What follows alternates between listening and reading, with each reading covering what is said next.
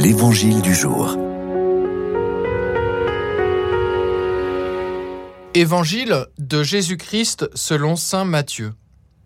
En ce temps-là, comme Jésus montait dans la barque, ses disciples le suivirent. Et voici que la mer devint tellement agitée que la barque était recouverte par les vagues. Mais lui dormait. Les disciples s'approchèrent et le réveillèrent en disant Seigneur, sauve-nous, nous sommes perdus. Mais il leur dit Pourquoi êtes-vous si craintifs, hommes de peu de foi? Alors Jésus, debout, menaça les vents et la mer, et il se fit un grand calme. Les gens furent saisis d'étonnement et disaient Quel est donc celui-ci pour que même les vents et la mer lui obéissent?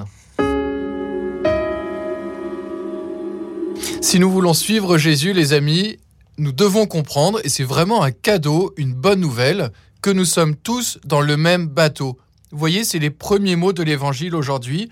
Comme Jésus montait dans la barque, ses disciples le suivirent. Suivre Jésus, eh bien, c'est entrer dans le même barque, dans le même bateau avec le Seigneur.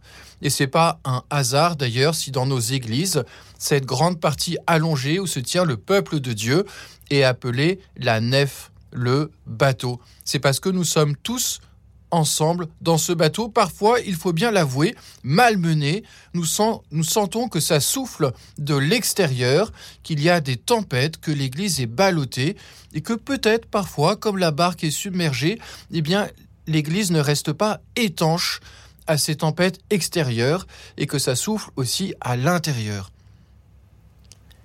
Alors, encore une fois, nous sommes tous dans le même bateau, ça veut dire que le Seigneur est au milieu de nous. Et qu'est-ce que je vois dans l'Évangile? Que le Seigneur est au milieu de nous en train de dormir. Qu'est-ce que ça veut dire? Ça veut dire qu'il est dans la position du Fils bien-aimé qui se laisse bercer et bénir par son Père. Le Seigneur n'est pas absent de son Église.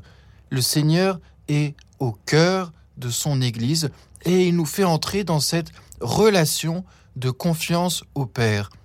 Nous sommes dans la barque, c'est vrai. Cette barque est ballottée par les flots de l'histoire, mais nous sommes aussi sous le regard du Père et donc toujours dans la lumière.